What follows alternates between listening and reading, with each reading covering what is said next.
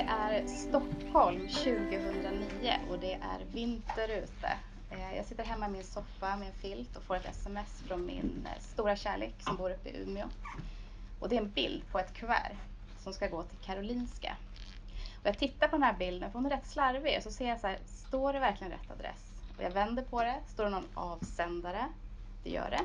Och är det liksom förslutet? Så jag ringer henne och frågar, har du verkligen liksom stängt det här kuvertet nu och har du lagt det på lådan? Men ja, det är på lådan.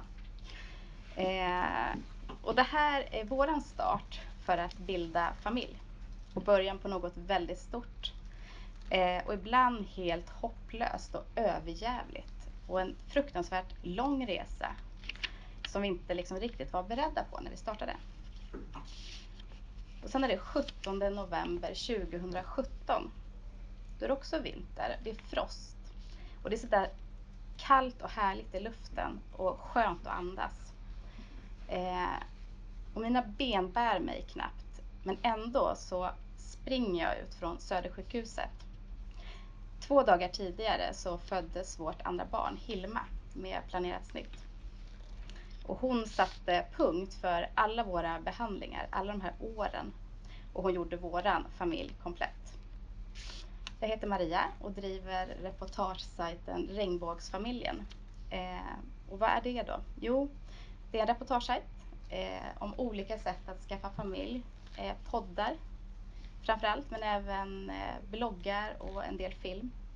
Där man får följa andra personer som berättar om hur de gick tillväga för att skaffa sin familj. Ni ska få se lite här, ett litet klipp.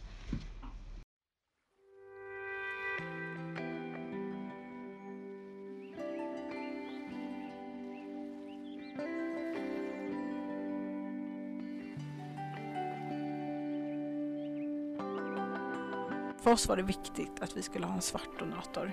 Just för att ja, men Justine är ju liksom svart eh, och från Uganda och jag är ju eh, mixad. Min mamma är svensk. Men vi ville att vårt barn skulle kunna känna igen sig i oss båda. Men också att vi båda ska kunna gå med vårt barn på gatan utan att bli ifrågasatta. Liksom.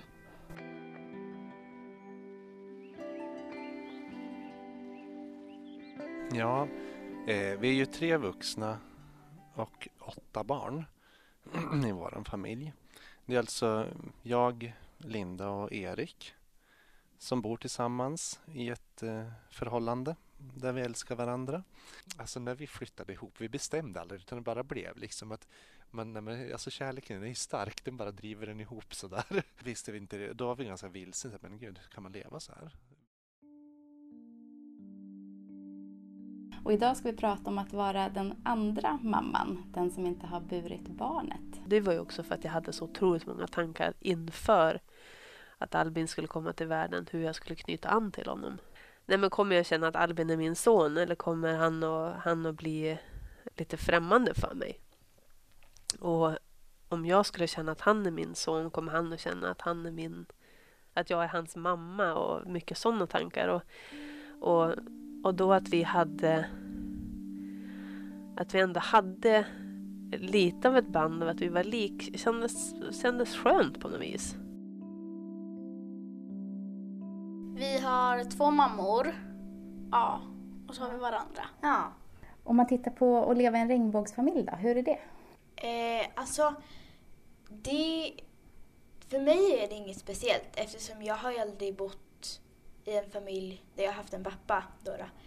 Eh, så det är liksom inget speciellt utan det är mer att man får lite frågor ibland om hur jag inte kan ha en pappa och liksom, ja, lite sådana frågor.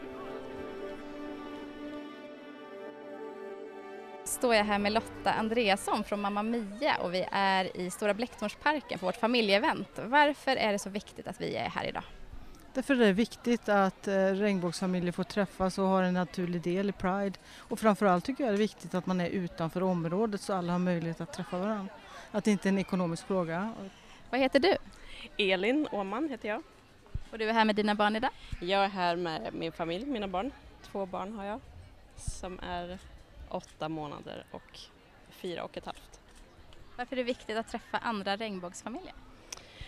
Det är viktigt för att eh, man känner att man är en del av en stor grupp och inte känner sig så himla ensam som man kan göra ibland, känna att man är lite mer norm och också få visa sina barn att de här regnbågsgrupperna och familjerna faktiskt finns. Inte att man bara pratar om att de finns utan att visa att ja, här, här är de. Vi är precis som alla andra.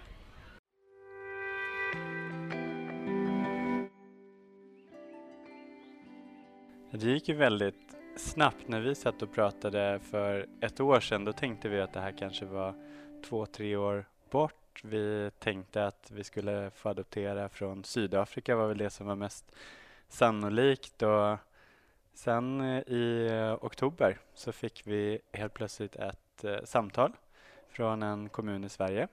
För det var så att under sommaren när vi spelade in den här podden sist så skickade vi mejl till alla 290 kommuner i Sverige där vi sa att vi fanns tillgängliga och att vi var godkända som adoptivföräldrar.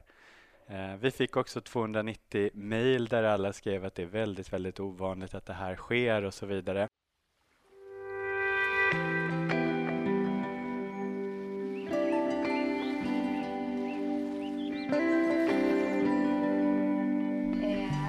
det här var lite anledningen till att jag startade den här sajten. Det här personliga komplementet till all den hårda faktan. Eh, jag vet inte vart ni är i era resor men eh, jag lovar er att ni kommer träffa en miljard sådana här människor som eh, är superduktiga och kompetenta på det de gör men som kanske inte alltid har med sig den här eh, känsloresan som man ändå eh, går in i. Eh, och det var jag i, verkligen i behov av när, jag, när vi startade. Jag kände mig ganska ensam. Eh, jag hade några som var i samma process men för dem hade det gått väldigt snabbt. De eh, blev gravida på första inseminationen och det var lite den föreställningen jag hade också att kön, den är lång. Den är ungefär ett och ett halvt till två år. Men sen är det nio månader och sen har man sitt barn. Det var liksom den inställningen som jag hade från början. Sajten, starten blev 2016 eh, och då startade jag upp och jag hade två poddar och lanserade dem under Pride 2016. Eh, vi var åtta stycken som gick i paraden. Vi hade tryckt upp egna tröjor och vi hade ballonger som vi delade ut till barnen. Eh, och sen har jag fortsatt att jobba med, med den här sajten. Och i år så hade vi ett tält i Pride Park eh, där Livio var med och hade liksom stod för den här liksom faktan och, och, hjälpen till folk som ville höra hur de skulle gå tillväga. Eh, och jag spelade in livepoddar bland annat. Och sen hade vi då det här familjeeventet för folk skrek efter en mötesplats. Eh, och vi tänkte att ja, men vi har ju tryckt upp tröjor till paraden och vi hade tryckt upp hundra stycken och de tog slut på två, tre dagar. Eh, men vi liksom ville ju ses och dela ut de här tröjorna och liksom morsa på varandra innan vi skulle gå på, på den här liksom paraden. Eh, så då gjorde vi ett event med lite mat och fiskdamm till barn och jag vet inte hur många vi sa som var där men 250 personer ungefär. Eh, så att vi fick springa och köpa korv till barn liksom, för att maten tog slut i princip så.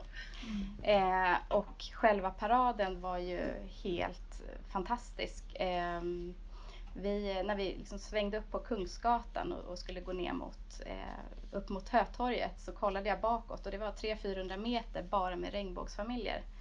Eh, så hur många hundar vi var totalt vet jag inte men folk hoppade in och ur den här liksom, paraden längs med vägen. Så att, eh, det var riktigt, riktigt häftigt. Och, eh, ja, man ser ju att det behovet av den här gemenskapen är, är ganska stor. Eh, tillbaka till våran då, liksom, personliga resa så började vi med en, en utredning. Eh, ni får stoppa mig om allt det här är bekant men Eh, man gör det liksom en medicinsk utredning när man kollar att man kan bli gravid. Man gör en spolning, man tar blodprover, man träffar läkare och sådär. Eh, och då visade det sig att jag hade problem med min sköldkörtel eh, så att jag fick börja äta Levaxin. Och det fick upp mig på banan men det tog ett tag innan kroppen liksom ställde om sig. Eh, och var väl också en anledning till att jag eh, inte liksom blev gravid. Den här doseringen var inte rätt inställd och sådär. Eh, men vi gjorde i alla fall de här försöken som man har. Eh, är det fyra? Kan ni det? Fyra eller fem? Tre. Tre? Mm. Inseminationer. Okej, okay, men inseminationer, hur många började man? Fyra va, tror jag vi gjorde. Och sen fick man byta de sista. Fyra, så kan man byta ja, precis. Och vi gjorde de här och då tyckte man ju också att nu var det klart. Sådär. Eh, men det var det inte.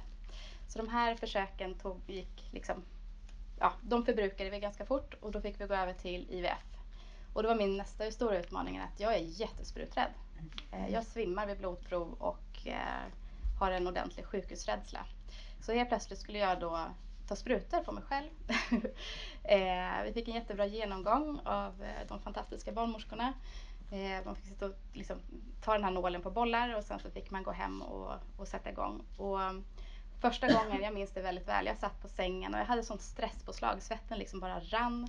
Eh, det tog över en timme och jag hade inte liksom stuckit mig själv. Mm. Eh, och då så sa Elin, min sambo, att men, hallå, jag är utbildad undersköterska, jag, kan, jag hjälper dig med det här. Eh, och jag sa, nej men gud det är ju jättekonstigt att någon annan ska sticka, det går liksom inte. Hon bara, jo men nu gör jag det, nu har det gått för alldeles för lång tid. Eh, jag, ska bara gå på, jag ska bara gå på toaletten, jag kommer tillbaka. Och då stack jag mig själv liksom, för att jag tyckte att det där var väl ännu värre. Så. Eh, men det var många, många sprutstick och eh, man, man preppar sig med hormoner så att man blir, man blir som en värphöna. eh, och det var också, ja, liksom humöret gick ju väldigt mycket upp och ner med de här hormonbehandlingarna. Eh, men våran första IVF blev, eh, ja vi fick ut sju ägg. Det var ganska bra. Vi hade väldigt många äggblåsor, det var också väldigt bra. Eh, men det var ingen bra kvalitet på äggen så att vi fick bara ett som man satte tillbaka. Eh, och det tog inte. Eh, så nästa IVF tog vi en paus mitt i den för vi kände att nu, nu har det gått ungefär två och ett halvt, tre år och det hade liksom inte hänt någonting. Ehm, så att vi kände att nej, nu behöver vi ett, en mental paus i det här. Så då tog vi en mental paus och sen så tog vi vid igen efter årsskiftet eh, och då hade min kropp vilat och kändes liksom bra. Eh, och det var vårt sista försök på Karolinska på Huddinge. Eh, och då gick man efter något som heter ett långt protokoll. Man går med nedreglering med nässpray. Eh, vilket gjorde att man, man går ner som i klimakteriet med allt vad det innebär.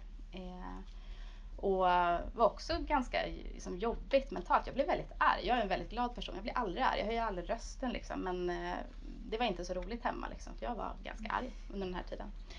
Eh, och sen jobbade jag som fotograf när jag skulle börja ta mina sprutor. Så jag var faktiskt på Ellegalan när jag skulle ta de här sprutorna. Och då skulle jag ta min ägglossningsspruta som är en viss tid. Eh, och jag stod och fotograferade alltså, riktiga liksom, kändisar, jag tror att det var Carola om jag inte minns fel. Eh, som så här, hon skulle stå mot en vägg och poserade och bara ta de här bilderna, ta de här bilderna. Jag tittade på klockan och jag bara herregud, liksom, det är fem minuter kvar så jag måste jag ta den här för det ska vara en viss tid. Så att jag tog en snabb bild och sen så gick jag in på toaletten och så tog jag den här ägglossningssprutan. Eh, och då hade jag gjort det ett par gånger så då var det lite lättare. Men eh, ja, så kunde det också vara liksom, eh, då. Eh, och sen så har jag också väldigt starka känslor och, och liksom kommit tillbaka på de här veckorna när man väl hade satt tillbaka det här ägget. Då var man ju gravid. Och så skulle man gå och vänta de här två veckorna tills man fick ta det här eh, ja, testet. Då. Eh, men den här gången gick det inte heller. Men eh, nu ska vi se då, han föddes 2014. Eh, I januari 2014 så gjorde vi en ny behandling. Eh, och då kom vi till Huddinge och de sa att nu har ni förbrukat alla era försök. Eh, vill ni testa igen och betala för det? Eh, och vi kände väl att den här sista behandlingen, då fick vi ut ett ägg och det var halvdant sa de när vi satte tillbaka det. Det, är, det har inte delat tillräckligt många gånger men, men vi provar. Eh, och då tyckte vi att ja, men nu, nu, har ni, nu har vi varit här ganska många år så att ni borde nog känna min kropp lite bättre. Ett, ett halvtaskigt ägg, då har väl ni kanske medicinerat lite fel. Och då bjöd de faktiskt på en ny behandling eh, som vi fick göra. Och då, ja det kanske man inte får säga så här, det vet jag inte. Men, ja, ja. Eh, och då gjorde man om medicineringen. Man kan mixa på olika sätt. Och det är otroligt tacksam för att det finns så mycket kunskap. Alltså hur kan man göra när det inte går? Eh, och vi satte tillbaka ett ägg och skulle testa två dagar efter alla hjärtans dag. Men vi sa det att, äh, vi testar. Och den känslan vi hade i kroppen den gången, den går inte heller riktigt att beskriva. Det var någonting som kändes lite annorlunda. Eh, och det var ett plus. Och det var våran Albin som föddes i april. I oktober 2014. Eh, jag hade en fantastisk graviditet. Jag mådde hur bra som helst. Eh, jag var dock väldigt orolig. Jag berättade inte för någon att jag var gravid eh, förrän i vecka 18. Man kände att det kan nog kanske skita sig någonstans på vägen ändå. Men eh, det gjorde det inte. Eh, vi gick på Mamma Mia Söder eh, på deras hbtq-mottagning eller vad man kallar det. Eh, och då fick vi även eh, en rundvandring på Danderyd där de eh, liksom är hbtq-certifierade. Eh, jättebra mottagning och superbra bemötande. Eh, och när han var född så sa, eh, så sa barnmorskan så här att vad skönt, nu kan ni vila. Bebisar sover alltid 24 timmar efter en förlossning för de är helt slut. Så ta vara på den tiden nu, sa hon och så gick hon ut. Men det gjorde inte Alvin. Han var vaken. Han var vaken i 12-13 timmar efter förlossningen med klarvakna ögon och låg och tittade ut genom fönstret och pratade med Elin medan jag tog, tog igen mig. Eh, och så är han fortfarande. Han sov inte på ett år. Eh, så när han var född då började nästa resa och det var sömnlösa nätter. Så vi vanka, vanka, vanka, vanka och han ville inte sova. Han hade ont i magen och skrek. Eh, så att den enda gången han sov det var när jag var ute och rullade den här vagnen. Och då kände vi så här att okej, okay, nu är han ett år, det börjar bli lite bättre. Ska vi börja med syskon nu med tanke på hur lång tid det här har tagit? Och han var ett år, det är då man får liksom testa igen. Eh, ska vi liksom starta det här igen eller orkar vi det? Eh, men det gjorde vi och eh, vi hade ett ägg kvar i frysen från, från det försöket som vi eh, använde. Och det tog inte heller. Och sen gjorde vi två nya IVFer. Eh, och då sa vi också det att det här är vårt absolut sista försök. Man blir lite knäpp när man kommer in i de här liksom, rullianserna. Man, äh, vi kör en vända till, äh, vi kör en vända till. Men då sa vi att nu sätter vi oss ner och är det här sista försöket? Ja, det här är sista försöket. Och då sa vi det till läkaren också att vi kommer göra ett försök till och gör vad ni kan liksom, för att vi ska få ut så bra ägg som möjligt. Det gör man säkert alltid, men de ökade i alla fall på till en maxdos med två olika preparat. Ehm, och jag fick ut eh, fem ägg, alla fem äggen blev befruktade. Eh, tre ägg så pass bra så att de var i frysen och ett färskt embryo som vi satte in och det var Hilma, vår dotter. Eh, så då träffade de verkligen, verkligen rätt den gången. Eh, och med Hilma var det en monstergraviditet. Där kräktes jag i nio månader i princip. Eh, men jag var inte lika orolig. Det var fantastiskt på ett annat sätt. Och när hon kom så sov hon. Hon sov när de la henne vid mitt bröst och sen har hon sovit. Hon sover hela nätter från början.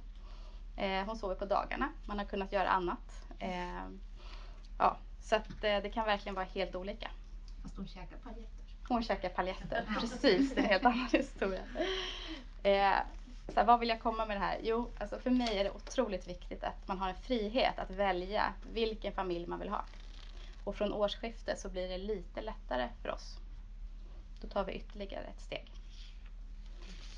Det är 17 november 2017 och det är frost ute och luften är sådär krispigt kall. Benen bär mig knappt men trots det så springer jag. Tack!